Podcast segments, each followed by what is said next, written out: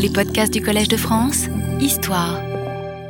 Donc je vous ai proposé la dernière fois euh, quelques aperçus sur la façon, ou sur quelques-unes des nombreuses façons dont les Chinois et les étrangers, c'est-à-dire en l'occurrence essentiellement les ingénieurs et les missionnaires, qui se retrouvaient côte à côte sur ce qu'on pourrait appeler les chantiers de famine dans les années 1920 et 1930, comment ils fonctionnaient ensemble sur la nature même de leurs euh, relations de travail, lesquelles étaient par définition bien sûr euh, des relations hiérarchiques, euh, sur la façon dont ils réagissaient aux fossés culturels et social, il faut bien le dire ainsi, qui séparaient les uns et les autres, c'est-à-dire avant tout sur la vision qu'ils avaient les uns des autres. Encore que ma description, inévitablement, ait été jusqu'à présent et restera en bonne partie un peu à sens unique, puisque les témoignages que j'ai cités, qui sont ceux que nous avons, euh, viennent presque toujours, euh, que nous avons sur ce genre de, sujet, je veux dire, viennent presque toujours des Occidentaux impliqués dans cette relation.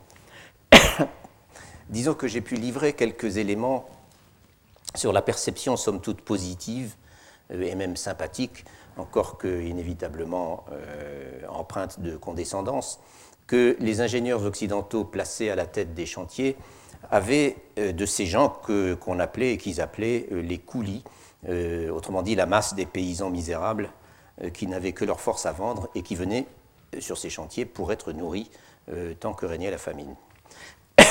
Et j'ai aussi parlé de la vision nettement plus contrastée, pour ne pas dire plus souvent qu'à son tour critique, que les mêmes ingénieurs occidentaux avaient des catégories plus favorisées de la population chinoise, dont ils dénonçaient volontiers l'indolence, le goût du confort ou l'égoïsme. Il y a dans tout cela beaucoup de clichés, bien sûr, mais nous avions aussi vu sur un plan en quelque sorte plus technique que des gens comme Todd, qui par nécessité est ma principale source, et j'y reviendrai un instant tout à l'heure, euh, que des gens comme Todd se plaignaient du manque d'expérience, du manque de leadership euh, et d'initiative, euh, voire du manque d'éthique professionnelle, trop fréquent à leurs yeux chez leurs collègues et leurs assistants chinois. D'où cette notion qui revient avec une certaine insistance que la jeune génération des ingénieurs chinois est encore insuffisamment formée et qu'elle a besoin de modèles pour être en mesure d'assumer pleinement ses responsabilités dans la reconstruction du pays. Il ne faut bien sûr pas généraliser, euh, cela étant. Euh, on trouve après tout autant d'exemples où les ingénieurs étrangers font l'éloge de leurs assistants chinois. Mais justement, ceux dont ils font l'éloge, ce sont ceux qu'ils connaissent bien et qu'ils ont eu le temps de former.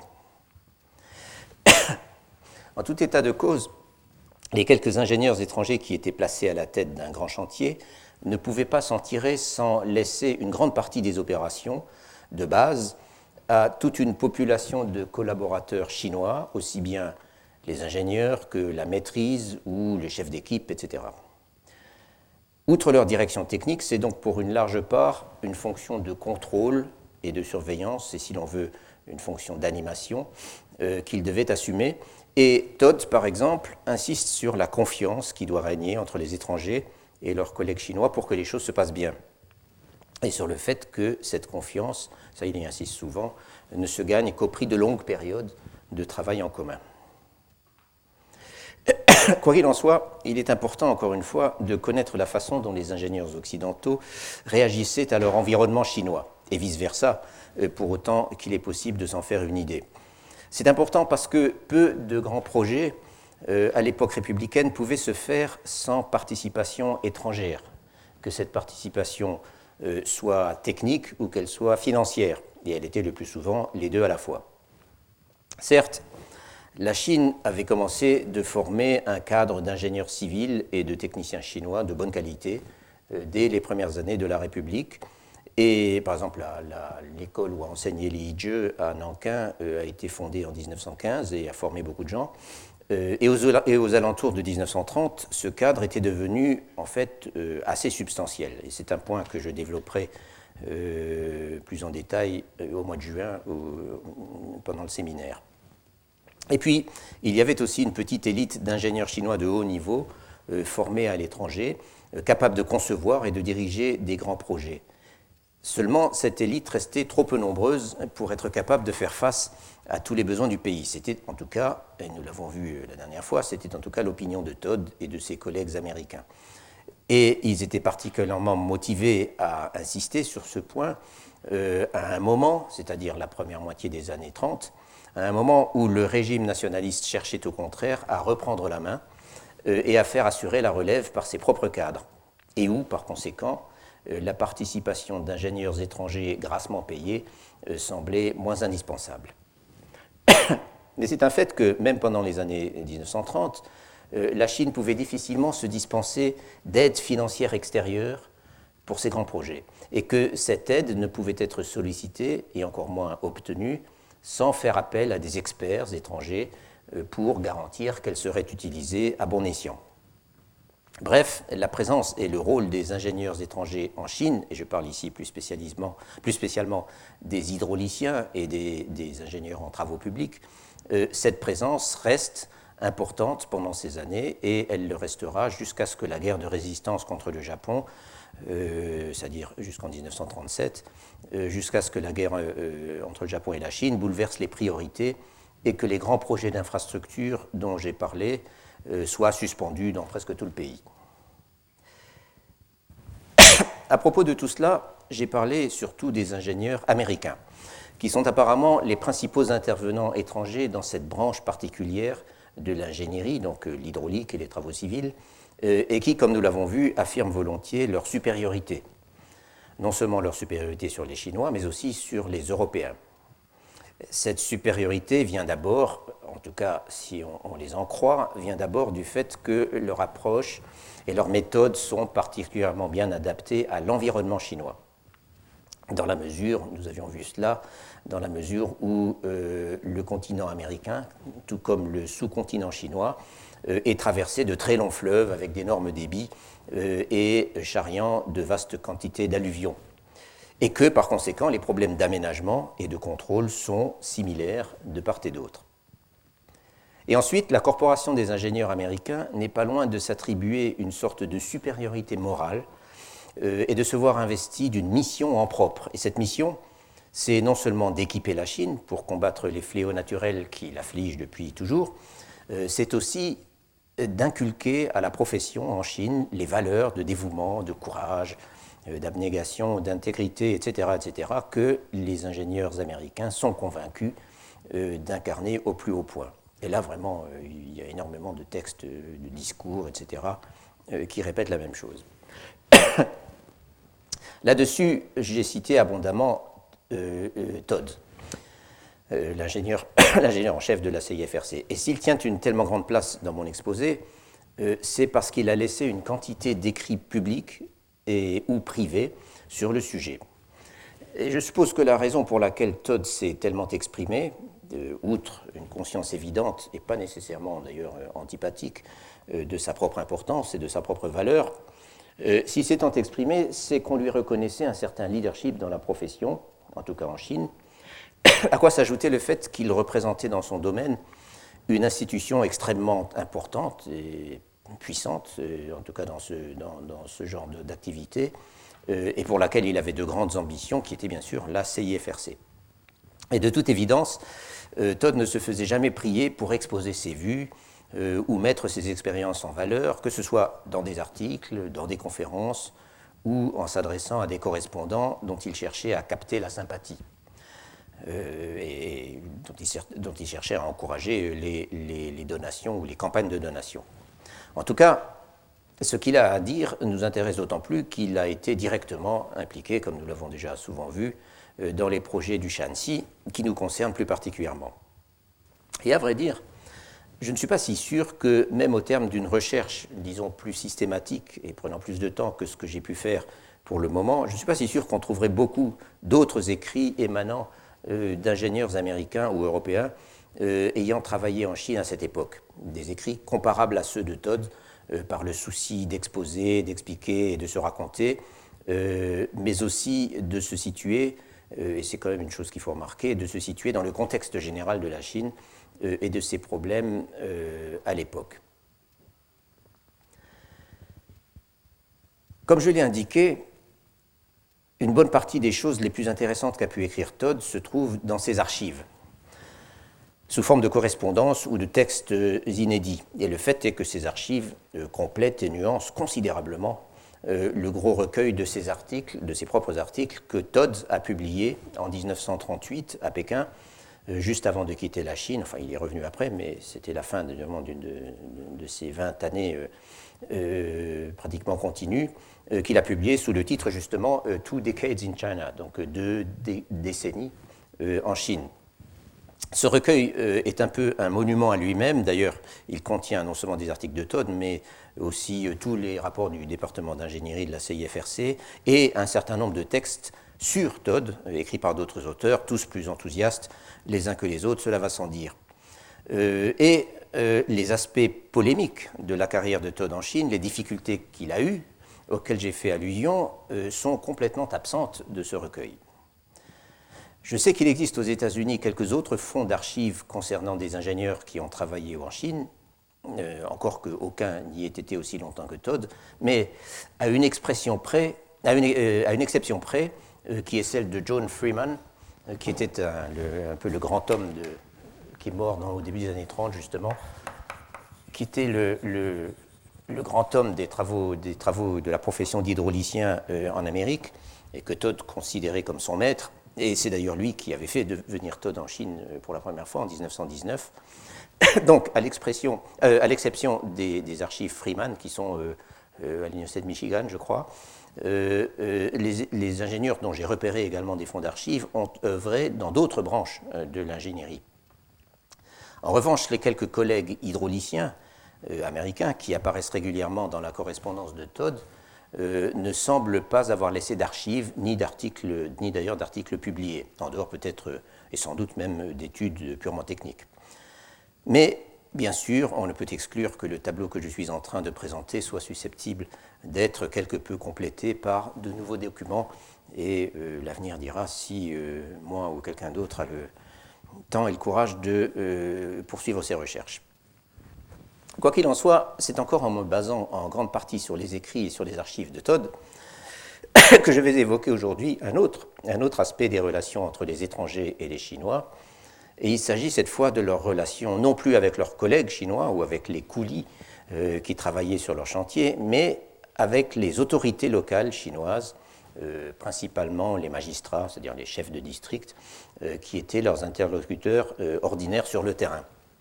Mais il y avait aussi des gens plus importants, à commencer, et c'était très important, par les gouverneurs de province, et là, les relations pouvaient devenir beaucoup plus politiques.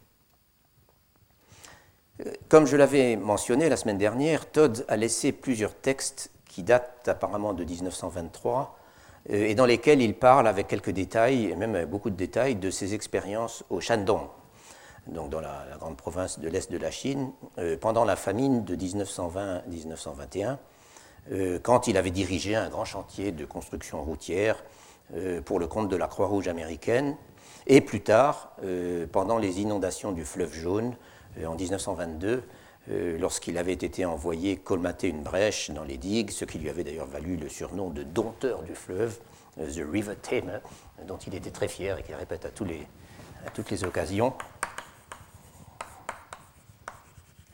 Et en 1923 encore, il avait, il avait travaillé sur des, également sur des digues sur le fleuve jaune.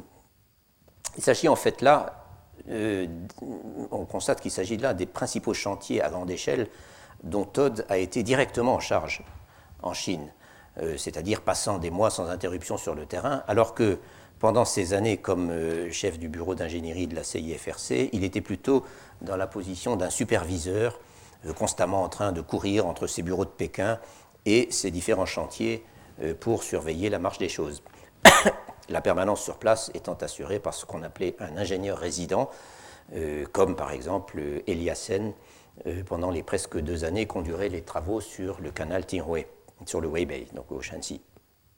Ainsi, par exemple, Ma Xiqing, euh, ce, collaborateur chinois de la CIFRC ingénieur, dont j'ai parlé la dernière fois, que j'ai mentionné la dernière fois, et qui a laissé un, témoignage assez bref, mais, très intéressant, et que je citerai encore. Ma raconte qu'on voyait rarement Todd plus d'une semaine d'affilée sur un chantier, et d'autres sources, à commencer par les propres correspondances de Todd, et probablement son journal, il tenait un journal, mais ça, j'ai pas eu le temps de le, consulter, euh, montre que c'était souvent plutôt deux ou trois jours. Pour y venir, les fonctionnaires locaux, tels que les évoque Todd dans les textes où il parle de ses expériences au Shandong, euh, au début des années 20, ne sont pas toujours des gens très recommandables. En tout cas, il affirme qu'ils sont considérés par le petit peuple comme de simples concussionnaires. Et c'est pourquoi rien de sérieux ne peut, être, entrepris en matière de construction ou d'entretien d'infrastructures, car les paysans renaclent à travailler pour des responsables qu'ils considèrent comme des voleurs. D'où, bien sûr, ajoute Todd, la popularité des ingénieurs étrangers, dès lors que les riverains se convainquent qu'avec eux, pas un seul sou ne sera dilapidé. Et il répète toujours, les Chinois savent reconnaître la valeur, et euh, ces choses-là ne leur échappent pas. Étant donné la situation politique qui prévalait pendant cette période, euh, donc début des années 20, c'était l'époque des seigneurs de la guerre, ne l'oublions pas, et le mot d'ordre à tous les niveaux et jusqu'au gouvernement central, c'était d'extraire le plus de ressources possibles du terrain et de ne négliger aucune opportunité de s'enrichir. Dans ces conditions, donc, il était extrêmement difficile de protéger les programmes de travaux publics des tentatives systématiques d'extorsion, c'est-à-dire de ce qu'on appelle dans toute la littérature le squeeze, euh, de la part des fonctionnaires locaux et de leurs agents. En fait, la seule configuration dans laquelle on se trouvait à peu près à l'abri, euh, c'était lorsque ces travaux étaient combinés euh, avec des opérations de secours, justement. Car les fonds de secours, commandités et gérés par des organisations philanthropiques, dans lesquelles il y avait une forte euh, participation étrangère, et puis sur le terrain administrés par des missionnaires, ces fonds de secours inspiraient toujours un certain respect et que les fonctionnaires étaient dissuadés d'essayer de mettre la main dessus ou en tout cas d'essayer d'en extraire euh, une part pour leur propre profit. Mais, euh, euh, explique Todd, il faut beaucoup de négociations pour obtenir que les affaires traitées avec l'administration le soient de façon sérieuse. Et il le dit toujours avec l'expression in a business way, ce qu'on peut peut-être traduire par comme en affaires. C'est-à-dire, il entend par là, avec des prix fixés contractuellement pour les salaires des travailleurs, pour les fournitures, pour le prix des transports, euh, pour la protection militaire, etc. Et avec un minimum de surprise. Et puis, en cas de besoin, euh, on peut toujours menacer de se retirer du terrain et de tout, arrêter euh, si tel ou tel fonctionnaire local, considéré comme particulièrement nuisible, n'est pas renvoyé de son poste. Mais en général, on préfère ne pas en arriver à ces extrémités, et l'important reste de s'assurer un minimum de collaboration de la part des autorités locales. Dans un de ses textes de 1923, euh, celui-là est intitulé The Hope of China, donc l'espoir de la Chine. Et l'espoir de la Chine, en fait, c'est la CIFRC euh, à laquelle Todd, à ce moment-là, euh, vient d'être nommé et, pour laquelle il a de grands projets. Donc, dans ce texte, qui est apparemment le texte d'une conférence où Todd fait une sorte de bilan de ses expériences pendant les trois années écoulées et en tire des leçons, alors qu'il s'apprête donc à prendre ses fonctions à la CIFRC, dans ce texte, Todd fait une liste de ces choses qu'il a, apprises pendant euh, toutes ces années. Et la première de ces choses, c'est, je cite, euh, pour les travaux hydrauliques, mais euh, en fait cela vaut aussi bien pour les travaux routiers par exemple, pour les travaux hydrauliques, il convient d'assurer une pleine coopération entre, d'une part, les fonctionnaires, les notables et les coulis, et d'autre part, les comités locaux, c'est-à-dire les comités locaux de la CIFRC et les ingénieurs de la commission. Par exemple, dès qu'on a une masse importante de travailleurs à gérer, il est souhaitable de faire afficher par les autorités euh, partout euh, euh, des placards spécifiant les conditions d'emploi, les salaires, le montant des indemnités de déplacement, puisque les travailleurs devaient venir de leur village jusque sur le chantier. et de même, la collaboration des fonctionnaires locaux est indispensable pour établir sans contestation possible la valeur locale, c'est-à-dire la valeur qui sera utilisée sur le chantier, de l'unité de travail, ou plutôt de la pièce. C'est ce terme fang euh, que j'avais cité la dernière fois, qui, euh, est un vieux terme, disons, en travaux publics à l'époque impériale, qui désigne donc une quantité de terre à, bouger euh, de 100 pieds cubes. Et, évidemment, la valeur, la valeur d'usage, disons, variait beaucoup d'un endroit à l'autre. D'après des chiffres que donne Todd, elle variait jusqu'à 30%. Sur ce dernier point, donc là, déterminer, les, fixer de façon euh, irréfutable la valeur des, mesures. Sur ce dernier point, nous avons par exemple quelques lettres de Todd qui datent de juin et juillet 1930, dans lesquelles il parle des problèmes qu'il est en train de rencontrer sur le grand chantier euh, d'irrigation, le grand projet d'irrigation situé à l'angle nord-est de la boucle du fleuve jaune. Je vais tout de suite vous faire un petit croquis. Euh, dans ce qui est aujourd'hui la Mongolie intérieure et qui était à l'époque la province du, du Ces lettres euh, sont, adressées, euh, euh, toutes adressées à John Baker, que nous avons déjà souvent rencontré, et qui était à ce moment directeur des opérations de secours de la CIFRC. C'est exactement au même moment que le démarrage du, du, projet du Weibei. et donc, ils sont en correspondance pour discuter de l'envoi d'ingénieurs susceptibles de superviser justement des chantiers au Shanxi. Euh, j'ai déjà fait allusion, je crois, à ce projet du, du Yuan, euh, qui était le plus important de la CIFRC à cette époque. Euh, à cette époque. Il s'agissait de construire un canal de dérivation prenant l'eau du fleuve jaune sur sa rive gauche, qui en principe devait à terme être équipé de 14 canaux latéraux, lesquels étaient supposés irriguer à terme une superficie encore plus vaste euh, que celle qui serait irriguée un peu plus tard par le canal Tinghui, donc euh, sur le site du Weibei. Euh, le nom officiel de ce canal était Satwo Minchengchu. alors en fait, il est, appelé de plusieurs façons dans les, dans les sources, et donc il faut faut, pas les confondre. Enfin, il faut les, les connaître toutes plutôt. Donc, dans, les, dans les, les documents de, de, la CIFRC en anglais, il s'appelle comme ça, mais c'est pas Satochu, c'est Satochu. Euh, euh, c'est-à-dire euh, euh, Sa, et Tu qui signifie canal. Et dans les, dans les sources chinoises, souvent il est appelé Sato euh, ou même tout court euh, c'est-à-dire le canal pour la, prospérité du peuple, quelque chose comme ça. Mais il est également appelé dans, les sources de la CIFRT, très souvent, et dans la correspondance de Todd, il parle du projet Saratsi. Pourquoi Saratsi On va voir tout de suite, qui est encore une transcription euh, un peu, bon, pas très scientifique, d'un mot, ça s'écrirait en, en, transcription moderne, Salachi, et euh, c'est en fait, euh, même en chinois, c'est une transcription d'un toponyme euh, mongol. Voilà, Salachi. Donc le projet Saratsi, on parle toujours du projet Saratsi. Alors de quoi s'agit-il? Saratsi était en fait le nom d'une localité qui était la gare la plus proche sur la grande ligne de Pékin à Baotou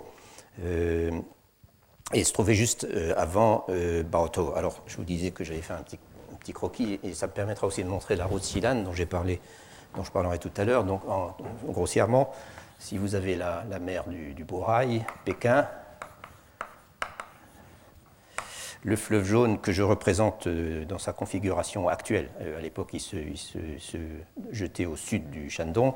Le fleuve jaune avec la boucle du fleuve jaune, et donc euh, la rivière Wei, Xi'an, et le projet du Weibei était juste là. Et le projet du Saratsi se trouvait là. Donc il y avait un canal qui dérivait euh, sur la rive gauche et qui devait en principe euh, irriguer toute, toute, cette vaste région. Et donc la ligne Pékin-Baotou, qui est une ligne assez connue et assez admirée, qui avait été entièrement construite par des ingénieurs chinois. C'était le, seul exemple en tout cas à cette époque-là, euh, partait donc de Pékin et, rejoignait euh, cette ville qui s'appelle Baotou, euh, pardon, Et puis plus tard, la ligne a été prolongée en suivant le fleuve jaune et va, va, beaucoup plus loin. donc cette ligne, voilà, et la ville de Sarachi se trouvait juste là. Et puis pour compléter, pour compléter le dessin, il faut encore euh, dessiner la Grande Muraille. Tout ça, c'est pour ça que c'est la Mongolie intérieure, au nord de la Grande Muraille. Et alors, donc justement, Xi'an est là, et la route Xi'an, de Xi'an à Lanzhou, dont je parlerai, partait à travers un terrain extrêmement difficile vers l'ouest et vers le Gansu. Techniquement, ce projet, donc Sarachi, semble avoir été plutôt un échec. Euh, mais la question n'est pas là. D'après ce qu'on comprend euh, des lettres dont je suis en train de parler, il y a eu des accusations contre la CIFRC dans la presse locale, dans la presse du Sui-Yuan. Euh, des agitateurs soutenus par un représentant du bureau provincial de reconstruction ont essayé de semer le trouble parmi les travailleurs du chantier, où Todd se trouve à ce moment-là. et en particulier, il y a eu des contestations sur les mesures. C'est pour ça que j'en parle. La direction du chantier avait bien spécifié la valeur du fang, euh, exprimés en centimètres, et des tiges, donc des étalons euh, euh, servant d'étalons de mesure, avaient été distribués à tous les chefs d'équipe. Mais apparemment, un bon nombre de chefs d'équipe avaient remplacé ces tiges par des tiges plus courtes, ce qui permettait évidemment de faire toucher la même paye à leurs hommes en déplaçant moins de terre. D'où contestation et dispute, si bien que Todd en personne a dû plusieurs fois procéder à des vérifications de, ces mesures sur place en compagnie du magistrat local, donc du magistrat de Baotou. Et qu'au terme de ces séances de vérification, dont il semble, il y fait allusion mais sans être très détaillé malheureusement, dont il semble que c'était toujours des affaires assez agitées, on imagine des tas de gens euh, parlant tous ensemble et rouspétant, euh, le magistrat, dit-il, a donné pleinement raison aux ingénieurs de la CIFRC et a sanctionné leurs mesures. Et à l'évidence, cette approbation officielle était indispensable pour ramener le calme euh, sur le chantier et pour déjouer les manœuvres des agitateurs.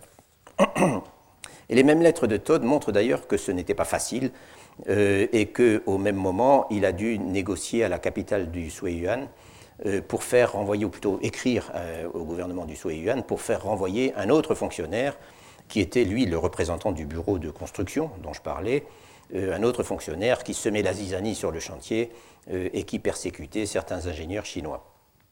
En bref, il était capital de maintenir un contact constant avec les autorités locales et provinciales, de s'assurer de leur bonne volonté ou, au pire, de limiter leurs exactions et de les empêcher de nuire.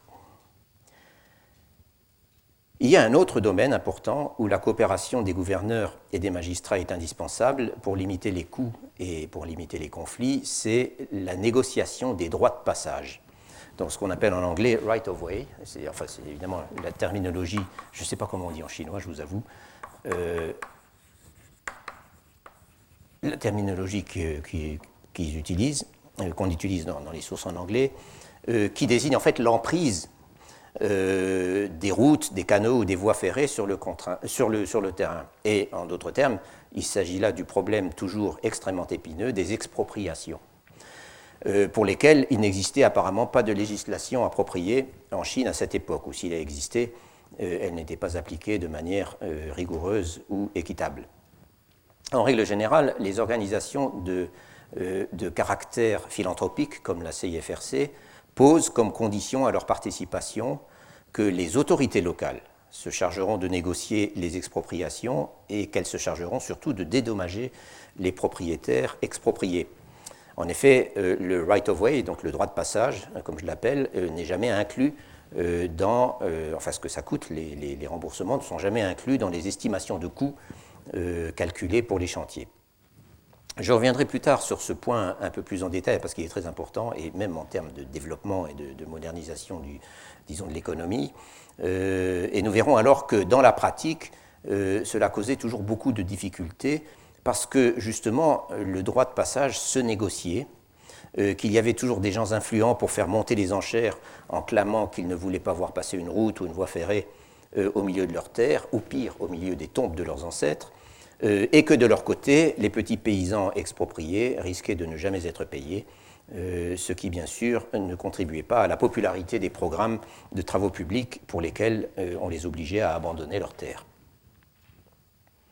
Enfin, euh, troisième chose, euh, indique Todd dans son texte de 1923, donc euh, l'espoir de la Chine, dans la mesure où les entreprises de la CIFRC ont une dimension pédagogique importante, où il s'agit en fin de compte d'arriver à ce que les provinces et les districts soient capables de s'organiser et de mobiliser leurs forces par eux-mêmes, et qu'il faut aussi que les communautés de riverains apprennent comment entretenir et conserver en état de marche les infrastructures qui ont été édifiées à la faveur des campagnes de secours contre la famine. Pour toutes ces raisons, là encore, il faut essayer d'intervenir auprès des autorités locales, de les mobiliser, car elles seules sont en mesure de fournir le cadre organisationnel et d'assurer les contrôles euh, qui seront nécessaires une fois que la Commission et ses ingénieurs auront quitté le terrain.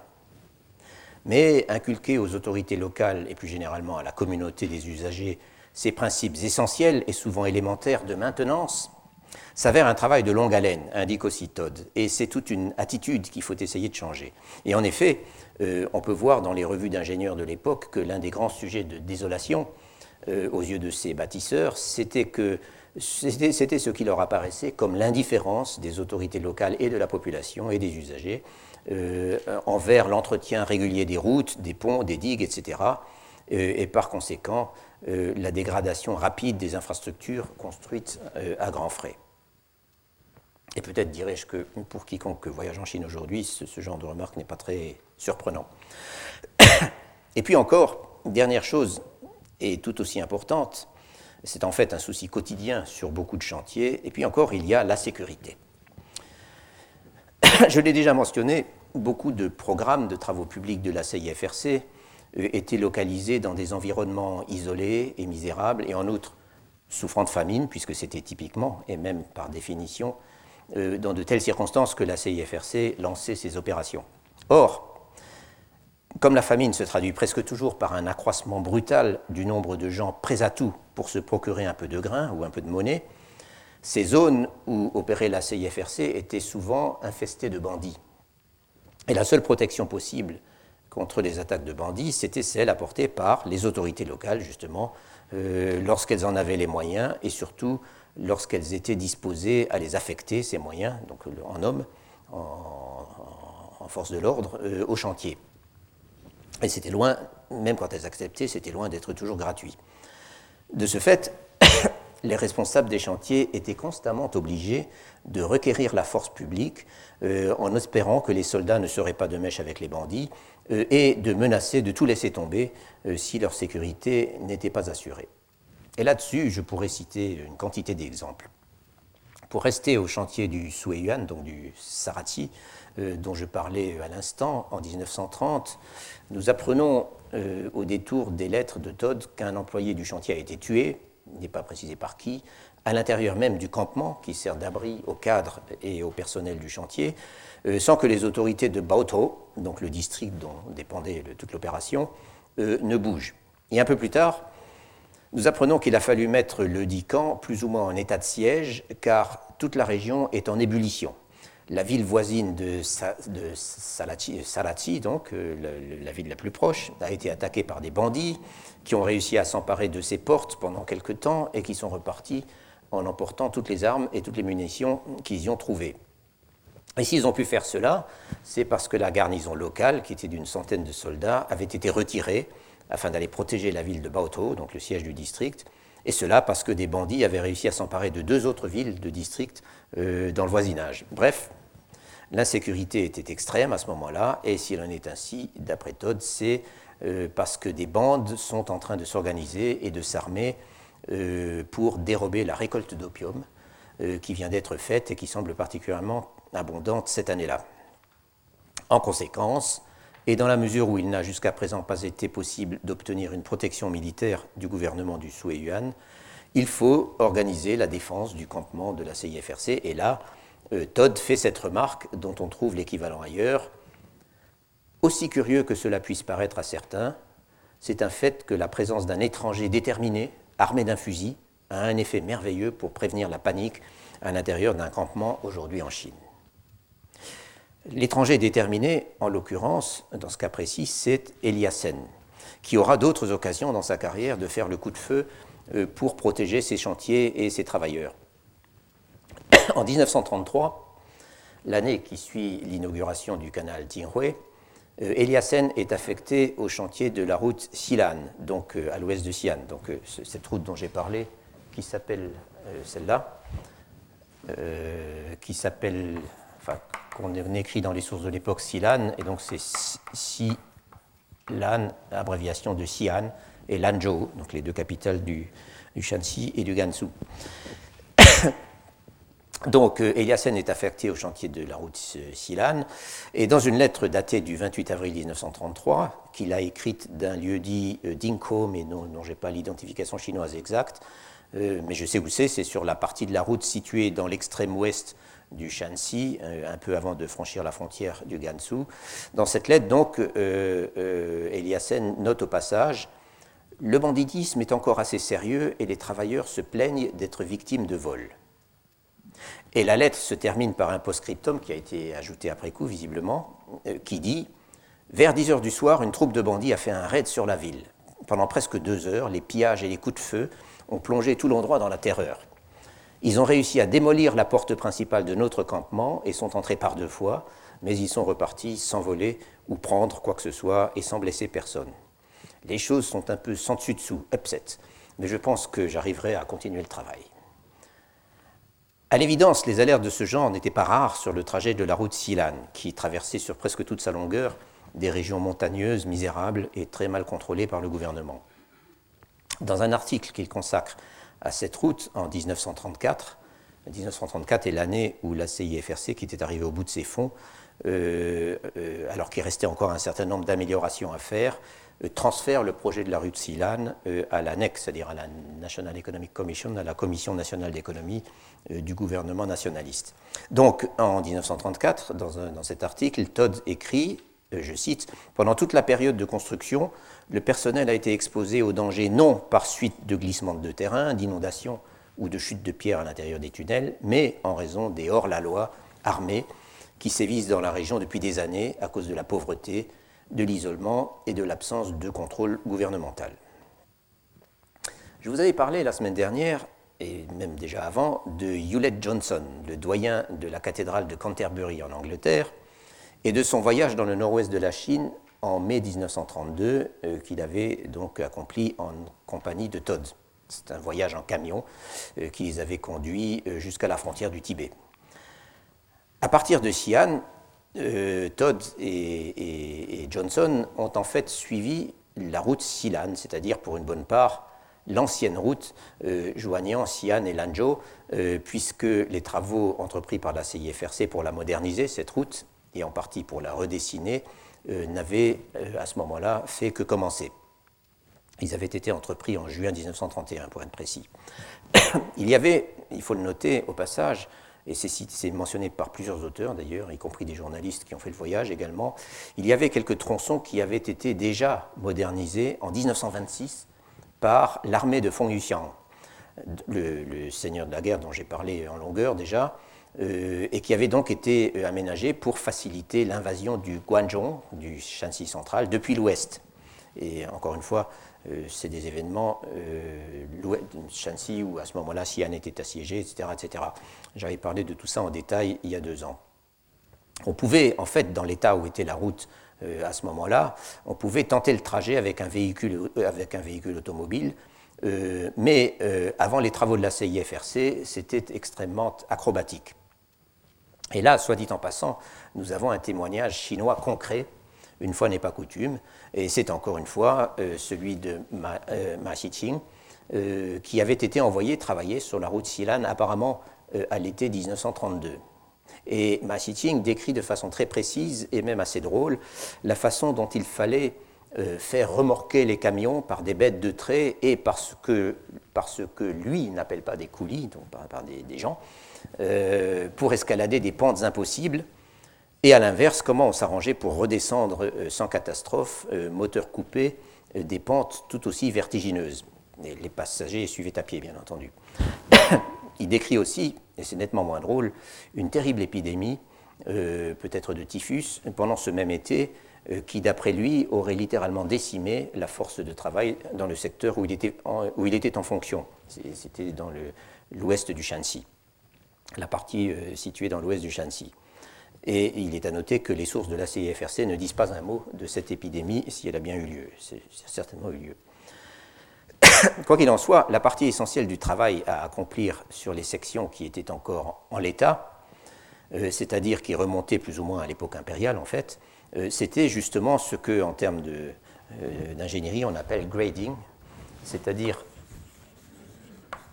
changer le grade, ce qui signifie tout simplement le pourcentage de pente euh, des, euh, euh, des routes, et ce qui, consistait, ce qui revenait donc à redessiner les parties les plus accidentées de la, route, de la route de manière à ne jamais dépasser une pente de 7%, alors qu'avec l'ancien tracé, on atteignait à certains endroits des pentes de 30%. Imaginez-vous au volant de votre voiture faisant face à une route sinueuse descendant à 30%. Cette nouvelle route, qui était donc encore en devenir à ce moment-là, Johnson l'appelle la route civilisatrice. Et c'est d'ailleurs le sous-titre du premier de ces deux articles euh, publiés dans le Times de Londres en juillet 1932. Et il a pu voir de près les dangers, c'est pour ça que j'en parle, il a, pu, il a pu voir de près les dangers qu'on y courait quand on y voyageait ou quand on travaillait dessus. Le campement d'un des chantiers sur la partie de la route euh, située au, au euh, installé dans un petit temple au pied du col franchissant les monts euh, euh, a une, chaîne importante qui sur toutes les cartes. Pardon.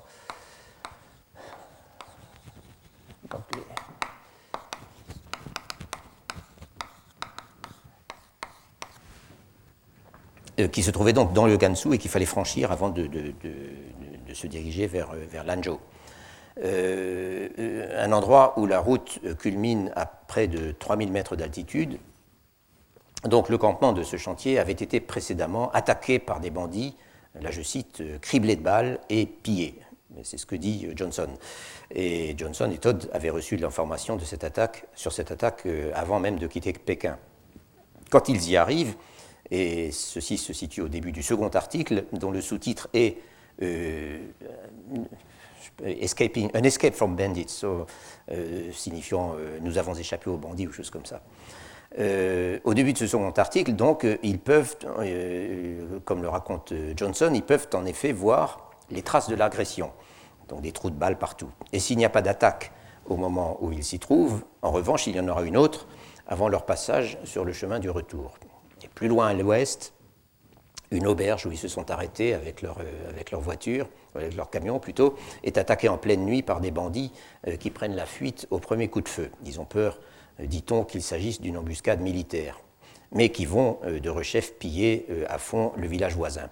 Et Johnson précise encore, ce qui est confirmé par beaucoup d'autres sources, qu'une bonne partie des soldats dans la région sont essentiellement des bandes de pillards armés et bien armés, laissés plus ou moins à eux-mêmes lorsque leur chef a été battu par un rival et qui parcourent donc le pays à la recherche de coups à faire. Johnson et Todd en font d'ailleurs eux-mêmes l'expérience sur le chemin du retour, car un village où ils se sont arrêtés est assiégé pendant une nuit euh, par un parti de soldats euh, qui n'obéissent à, aucune autorité. Todd indique aussi euh, dans un de ses articles sur la route Silan qu'après leur passage, les travaux ont continué en dépit, dit-il, du fait que plusieurs voitures ont été volées et que plusieurs chauffeurs ont été tués. Je l'ai dit, je pourrais continuer assez longtemps avec de telles anecdotes. Dans ses textes de 1923, à propos de ces chantiers au Shandong, euh, Todd parle également des problèmes de sécurité. Il explique par exemple que certaines zones sont notoirement infestées de bandits euh, et qu'il est hautement déconseillé de s'y déplacer sans escorte militaire. Et il note aussi euh, certains cas d'ingénieurs ou d'interprètes chinois euh, qui font tout pour être libérés de leurs fonctions et pour rentrer chez eux, par peur justement euh, d'être euh, attaqués par des bandits ou kidnappés. Et d'une manière plus générale, il est avéré que les attaques sur certains chantiers mal protégés sont toujours à craindre, surtout les jours où on distribue la paye.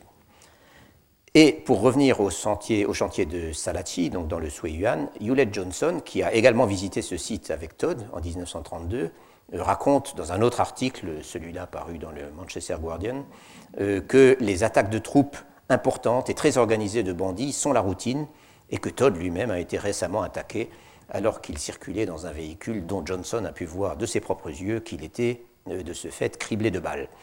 Et que si Todd a pu s'en sortir, un de ses compagnons a quand même été tué.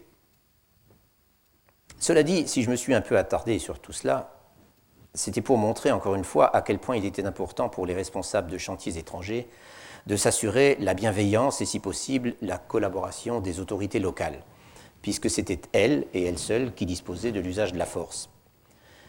N'oublions pas que des sites comme le Weibei, donc au Shanxi, a fortiori comme le site d'irrigation du Satochu ou de Sarati, euh, ou encore plus comme les chantiers de la route Silan, que tous ces, chantiers, ces sites étaient situés très loin euh, des points d'appui militaires des puissances étrangères en Chine, lesquels étaient tous localisés euh, soit le long de la côte, soit sur le cours du Yangtze. Même en cas d'incident grave, aucune démonstration de force et aucune opération de police n'était envisageable. Et cela, encore moins, dirais-je, depuis que le gouvernement nationaliste euh, veillait jalousement à l'inviolabilité de son territoire, euh, en dehors bien sûr des concessions étrangères, dont il contestait par ailleurs la légitimité. Il fallait donc s'en remettre aux forces de l'ordre local. Et là, d'ailleurs, il y avait plusieurs cas de figure concevables qui dépendaient en bonne partie de l'environnement politique, c'est-à-dire de l'attitude des gouverneurs de province et des pressions qu'ils étaient susceptibles d'exercer euh, sur les responsables locaux. Parfois, parfois, les magistrats de district étaient prêts à faire tout ce qui était en leur pouvoir pour éviter qu'il arrive le moindre mal aux étrangers, euh, car ils pourraient avoir à en subir eux-mêmes les conséquences. D'autres, parmi leurs collègues, étaient disposés à faire un effort, mais ils le facturaient, et ils le facturaient au prix fort. Et d'autres, enfin, se faisaient tirer l'oreille ou se montraient franchement indifférents, ou alors ils étaient plus préoccupés par leur propre sécurité, comme ce magistrat de Baotou, euh, dont je parlais tout à l'heure, euh, dont la priorité était de défendre sa propre ville contre les bandits locaux. Et puis, bien souvent, les autorités locales étaient tout simplement impuissantes, euh, que ce soit par manque d'hommes ou à cause des difficultés du terrain. Elles étaient impuissantes à réprimer le banditisme ou, pire, à agir contre les bandes de déserteurs bien armés qui sillonnaient la région. Mais en dernier ressort, quelle que soit la situation, au-delà des précautions qu'ils prenaient et des quelques fusils qu'ils avaient avec eux, les ingénieurs étrangers de la CIFRC et leur personnel chinois dépendaient entièrement des autorités locales pour leur sécurité. Et ils dépendaient donc de nouveau des relations que la CIFRC, ou tout autre organisme comparable d'ailleurs, réussissait à établir avec les dites autorités, de l'investissement de celles-ci dans la réussite des travaux entrepris euh, et de leur volonté de coopération. Et c'est donc euh, en gardant tout cela à l'esprit que nous allons à présent nous retourner vers notre terrain du Shanxi pour examiner la façon dont les choses s'y sont passées de ce point de vue, donc du point de vue des relations euh, euh, avec les autorités locales. Le projet du Weibei, comme nous l'avions vu, était un projet en coopération entre le gouvernement provincial du Shanxi et la CIFRC. Les autorités de Xi'an, qui étaient profondément impliquées, en souhaitaient ardemment la réussite car leurs ambitions en matière de reconstruction économique et de développement reposaient pour une bonne part euh, sur cette réussite. Elles étaient par conséquent directement intéressées à maintenir de bonnes relations avec la CIFRC et à garantir la sécurité de ses représentants sur place, à commencer par celle de ses ingénieurs étrangers. Or, comme nous allons le voir, les choses se sont révélées nettement plus compliquées que cela. Et sans doute, devrais-je probablement ajouter, elles étaient dans la réalité encore plus compliquées que ce que révèle même un examen attentif des sources, c'est-à-dire ce que j'ai essayé de faire. Tant il est vrai que ces sources, y compris les sources d'archives livrant les informations les plus surprenantes, et j'en ai rencontré quelques-unes dans les archives Todd, comme nous le verrons plus tard, euh, euh, tant il est vrai que ces sources ne nous font apercevoir qu'une partie de la réalité, que des lettres, par exemple, ne disent que ce que leurs auteurs veulent bien dire y compris lorsqu'il s'agit de correspondances, euh, des correspondances les plus, les plus confidentielles. Au-delà de cela, eh il y a tous les non-dits, tout ce qui ne passait pas par l'écrit, tout simplement, et aussi tout ce que les auteurs des correspondances ne savaient tout simplement pas, ce qui était maintenu en dehors de leur, euh, de leur perception. Et à ce propos, d'ailleurs, c'est peut-être le lieu de vous rappeler l'existence d'un texte dont j'avais dit quelques mots il y a trois ans, un texte qui n'est pas une source à proprement parler, mais qui suggère nombre d'aperçus tout à fait curieux sur la construction du canal Tinghui et sur ses circonstances. Ce texte, c'est l'histoire romancée du projet, euh, composé plus de 20 ans après par celui qui en avait été le principal responsable sur place, euh, c'est-à-dire Eliassen, euh, l'ingénieur résident qui travaillait en principe sous la supervision de Todd, mais qui en réalité avait conduit toute l'opération du début à la fin. Ce roman, donc, car il se présente comme un roman, que je trouve d'ailleurs très réussi, euh, a été publié en norvégien en 1955 et en anglais en 1957 euh, sous le titre de Dragon Wang's River, c'est-à-dire la rivière du roi dragon. Et comme je l'avais, je crois, déjà mentionné il y a trois ans, euh, le, dragon Wang, en fait, c'est, il faut comprendre Wang au sens littéral, c'est-à-dire roi, puisque les, les Wang, c'est-à-dire les, rois dragons, étaient des divinités euh, omniprésentes partout où il y avait de l'eau en Chine. Et en particulier sur le site du canal Weibei, du canal Tingxu, tout à fait en, amont, euh, il y avait plusieurs euh, temples du Long Wang, du roi dragon, qui ont totalement disparu aujourd'hui d'ailleurs. Et, c'est donc à cela que fait allusion le titre de ce roman. Et comme je l'avais souligné quand j'en avais parlé, euh, il s'agit là d'un texte un peu irritant euh, du point de vue de l'historien, s'entend, euh, dans la mesure où il présente un mélange inextricable de faits tout à fait vérifiables, d'autres qui sont à l'évidence des faits imaginaires, et d'autres encore dont on ne sait trop quoi penser. Et ce sont évidemment ces derniers, ceux dont on ne sait trop quoi penser, qui nous posent problème. Or, ce ne sont pas les moins intéressants. Et c'est pour cela que j'en parle ici. Euh, Eliassen raconte pas mal d'anecdotes invérifiables sur les manœuvres et les coups bas euh, qui auraient accompagné la construction du canal, euh, du côté du gouvernement provincial en particulier, mais aussi du côté de diverses personnes impliquées dans l'affaire et intéressées par les profits qu'elle était susceptible d'engendrer, notamment en multipliant la valeur des terres irriguées. Euh, ou au contraire du côté de personnes qui, pour une raison ou pour une autre, étaient hostiles au nouveau canal.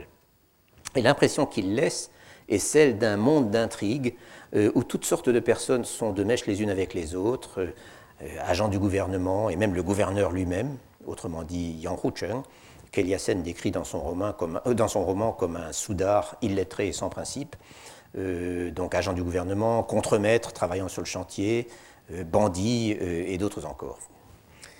Tout ceci donc qui forme une sorte de nœud inextricable. Et tout ceci donc pour dire, encore une fois, que les relations entre les gens de pouvoir, les gens au pouvoir à Xi'an et les responsables du chantier, donc la CIFRC, que ces relations peuvent avoir été beaucoup plus compliquées, je dirais même qu'elles ont de grandes chances d'avoir été beaucoup plus compliquées que ce que laissent apercevoir les sources, même les sources les moins publiques. Et ceci a des implications évidentes en ce qui concerne les incidents que je vais mentionner tout à l'heure, dont l'un concernait euh, directement Eliassen, et que j'analyserai en détail euh, la semaine prochaine, euh, autant qu'il est possible de le faire, avant d'essayer de voir, c'est quand même le but de tout cela, avant d'essayer de voir ce que ces incidents peuvent nous apprendre sur les conditions extrêmement difficiles dans lesquelles s'est enclenché le cycle de développement au Guangzhou, qui est mon sujet. Cela étant, euh, même si nous sommes euh, conscients de leurs limites, nous sommes bien obligés de nous en tenir aux sources dont nous disposons. Or, si l'on en croit ces sources, pendant toute la durée de la construction du canal Tinghui, les relations entre les autorités du Shanxi euh, et les responsables du chantier, et à Pékin la direction de la CIFRC, avaient été sans nuage. Par exemple, Todd et Eliassen affirment dans un article publié peu de temps après l'inauguration de l'ouvrage euh, qui avait eu lieu le 20 juin 1932, ils affirment que, je cite, le gouvernement du Shanxi a toujours accordé le meilleur soutien et la meilleure coopération qui puisse être aux ingénieurs de la commission. Et c'est ce que Todd réitère dans tous les rapports et articles qu'il a consacrés à cette opération. D'ailleurs, c'est déjà ce qu'il disait dans son discours prononcé le jour de l'inauguration, auquel j'ai déjà fait allusion. Euh, il est vrai que c'est le genre inauguration, c'est le genre de circonstance où tout le monde se congratule euh, même quand on a eu de solides conflits euh, auparavant. Je cite quand même ce discours dont on trouve la dactylographie dans les archives de Todd, car Todd est précis sur les personnes qu'il tient à remercier. Il commence par rappeler que le comptable de l'opération, qui était un certain Casey Lee, euh, et c'est un personnage qui était important à la CIFRC, d'ailleurs, peu après l'inauguration, il remplace Zhang Yuanshan, il fait l'intérim de Zhang Yuanshan comme euh, secrétaire général de la CIFRC, et ce Casey euh, en fait on arrive à voir son nom chinois, c'est Li, Guang, euh, Li Guangcheng.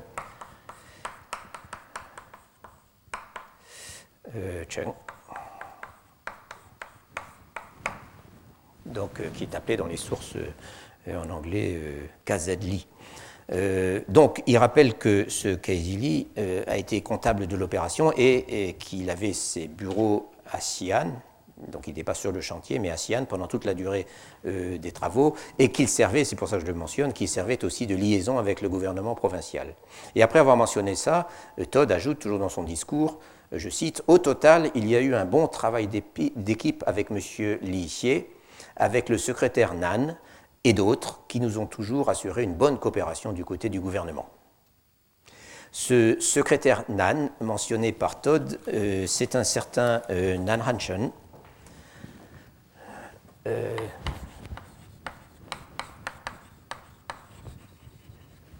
souvent cité euh, dans, les, ouvrages sur le, Shanxi à, cette époque, donc euh, Chen. Nan Han Chen, qui était un personnage donc influent au Shanxi à l'époque, puisqu'il était secrétaire général du gouvernement provincial et que par ailleurs c'était euh, depuis longtemps un proche de Yang Hucheng, du gouverneur, du futur gouverneur. Euh, et d'après certains auteurs, euh, en fait, Nan Hanchen était un communiste. Mais si tel était effectivement, dans les sources récentes, enfin les, les, articles ou les ouvrages récents, il y a une certaine, en Chine populaire, il y a une certaine tendance à voir des communistes partout, parmi les gens qui travaillaient pour le, des gens sympathiques qui travaillaient pour le gouvernement nationaliste à l'époque. Donc, euh, d'après ces sources, il était communiste, mais s'il l'était effectivement à cette date et dans ses fonctions, c'était nécessairement un communiste clandestin. Et il est d'ailleurs possible que ce soit la raison pour laquelle, un peu plus tard, euh, Chiang Kai-shek obligera Yang Hucheng à se séparer de son secrétaire général, euh, M. Nan. Au reste, et c'est un point qui mérite d'être souligné au passage, si l'on veut comprendre l'équilibre des pouvoirs à cette époque, au reste, si Yang Hucheng a obtempéré, donc c'est effectivement à renvoyer Nan Cheng, qui était pourtant son vieux compagnon, c'est que sa position de président du gouvernement du Shanxi n'était pas aussi forte que celle des anciens gouverneurs militaires euh, avec qui l'on négociait avant 1928 ou avant 1930 au Shanxi, dont la plupart étaient quasi indépendants dans leur province. Désormais, le vrai pouvoir se trouve à Nankin. Cela étant, tout indique que Yang Rucheng lui-même était un supporter euh, enthousiaste du projet du Weibei et cela n'a pu certainement que faciliter les choses. D'ailleurs, dans un texte de Stell qu'il a fait rédiger, qu'il n'a probablement pas rédigé lui-même, bien qu'il l'ait signé, un peu plus tard, pour célébrer le canal, euh, il mentionne dûment la dette des habitants du Shanxi envers la CIFRC et ses ingénieurs qui sont nommément cités. Et après tout, la modernisation du Weibei était le projet phare de son gouvernement, euh, à ce moment-là, donc euh, tout à fait au début de, la période, tout le monde en parlait en Chine et le mérite ne pouvait qu'en rejaillir sur lui. Donc ça, c'est pour M. Nan et son patron euh, Yang Rucheng. Quant à Li Xie, l'autre personnage cité par Todd dans ses remerciements, c'est bien entendu Li Zhe, dont le nom, dont le véritable nom, enfin, était, prénom plutôt, était Xie donc euh, Ligier euh, n'est autre que Lige. Et le fait est que le principal interlocuteur, et c'est pour ça que aussi que les relations étaient bonnes, que le principal interlocuteur officiel des ingénieurs de la CIFRC pendant la durée du chantier, c'était justement euh, euh qui occupait à ce moment le poste important de chef du bureau de reconstruction de la province. Or, pour ces ingénieurs, Lige, s'il était à présent un haut fonctionnaire du gouvernement provincial du Shanxi, était d'abord un collègue, et de plus un collègue très respecté, qu'il connaissait bien et qu'il connaissait depuis longtemps. Euh, en outre, Li Zhe avait de vieux liens avec la CIFRC, puisqu'il avait été un membre de son comité euh, provincial, le comité du Shanxi, dans les années 1920. Euh, Il en était même le président en titre en 1926 et 1927, bien qu'il ait été absent de la province pendant la plus grande partie de la période. Et en 1930, au moins, nous savons qu'il était, enfin nous pouvons voir qu'il était membre du comité exécutif de la CIFRC. Donc il, avait, euh, il était évidemment familier de ce milieu. Et puis, après tout, le projet du Weibei était sa chose. Il avait réussi à y intéresser la CIFRC dès 1924, nous l'avions vu, et il ne pouvait pas ne pas être heureux de voir que ses amis de la Commission avaient enfin réussi à le faire passer dans la réalité, euh, au moins en partie. puisque, comme je l'avais expliqué, son projet à lui était nettement plus ambitieux.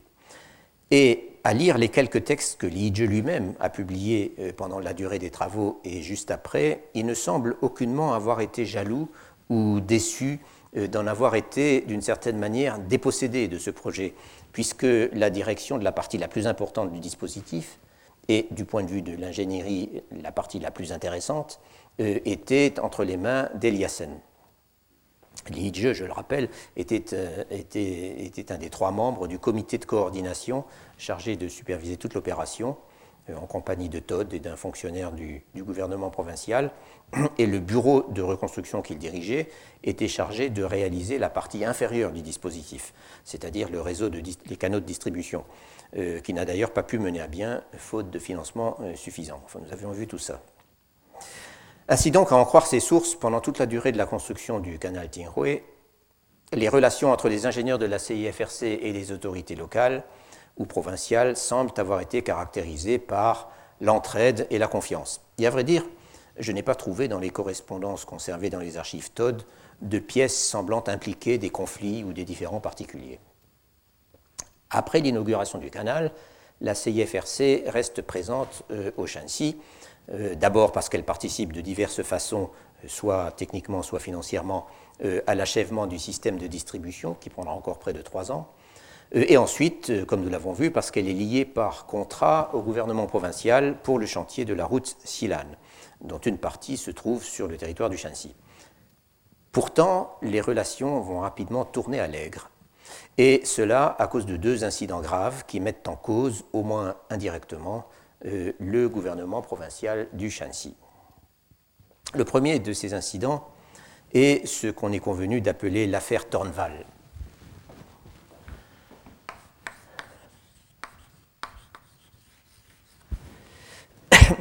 L'affaire Tornval, du nom d'un missionnaire suédois qui travaillait pour la CIFRC sur le chantier justement de la route Silan, mais en fait sur un secteur euh, situé euh, dans la province du Gansu.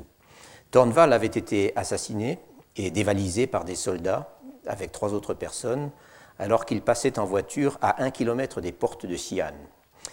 Cela s'est passé en juillet 1932, euh, un mois à peine après l'inauguration du canal. Les soldats en question appartenaient aux forces de la province et les autorités du Shanxi semblent n'avoir rien fait pour tirer l'affaire au clair. en fait, ni les corps ni la voiture ne seront jamais retrouvés. Et on était vraiment devant Xi'an. Quant au second incident, euh, en fin de compte moins grave par ses conséquences euh, humaines, disons, mais beaucoup plus intéressant par ses implications, comme nous le verrons, euh, j'y avais également fait allusion il y a trois ans. C'est l'année suivante, donc en 1933, le kidnapping d'Eliassen et d'un assistant chinois par des bandits agissant de concert avec un groupe d'agitateurs communistes, et cela sur le site même du canal Tinghui où Eliassen était revenu pour vérifier l'état des installations. Eliassen et son compagnon réussiront à fausser compagnie à leurs ravisseurs au bout d'une quinzaine de jours, euh, avant que la rançon promise n'ait été versée, mais les autorités ont nettement traîné des pieds euh, pour intervenir et les relations entre la CIFRC et le gouvernement du Shanxi euh, en ont visiblement beaucoup souffert. Pourquoi, me direz-vous, s'attarder sur ces affaires comme je vais le faire assez longuement la prochaine fois? Disons qu'il y a plusieurs euh, raisons à cela. D'abord, il y a leurs implications politiques et le fait qu'elles nous renvoient directement à la question des relations entre Chinois et étrangers euh, dont euh, j'ai déjà longuement parlé. Dans les deux cas, c'était des étrangers qui étaient visés. Et ce qui, peut euh, ce qui peut paraître paradoxal de prime abord, c'était des étrangers qui travaillaient à des entreprises de nature philanthropique euh, destinées à améliorer de façon significative, spectaculaire même, la condition des populations locales. Dans le cas du système d'irrigation du Weibei, cela allait de soi, et on pouvait d'ailleurs déjà en constater les effets au moment, du, euh, au moment de ces incidents. quant à la route Silan, qui peu de temps après, allait mettre Lanzhou à trois jours de voiture ou de camion de Xi'an, alors qu'avant il en fallait 18 pour une distance d'environ 700 km. Quant à la route Xi'an, son utilité pour transporter des secours en période de famine était évidente, et en outre, elle profiterait considérablement au commerce et elle désenclaverait toutes les communautés euh, riveraines. Aussi bien, les deux projets, semblait-il, rencontraient la pleine approbation de l'opinion publique et ils étaient bien sûr soutenus par le gouvernement provincial. Enfin, Tornval, aussi bien que Eliassen, euh, étaient de vieux habitués de la région et ils avaient une longue expérience des relations euh, avec ses habitants et euh, avec ses fonctionnaires. Dès lors, pourquoi leur voulait-on du mal et surtout qui exactement? Et c'est en fait assez confus. Et surtout, comme nous le verrons, dans aucune de ces deux affaires, il n'est possible de parler simplement d'un crime crapuleux visant des étrangers supposés avoir avec eux des sommes importantes, ce qui semble avoir été le cas dans le cas de Tornval, ou alors, euh, dans le cas du kidnapping d'Eliassen, euh, des étrangers susceptibles d'être échangés contre une rançon substantielle. Dans l'un et l'autre cas, il y a un côté ténébreuse affaire, avec des complicités pouvant remonter assez haut ou alors aller assez loin, euh, et avec des implications politiques pas claires. Et j'essaierai donc de démêler euh, dans tout cela euh, ce qui peut au moins donner lieu à des soupçons sérieux.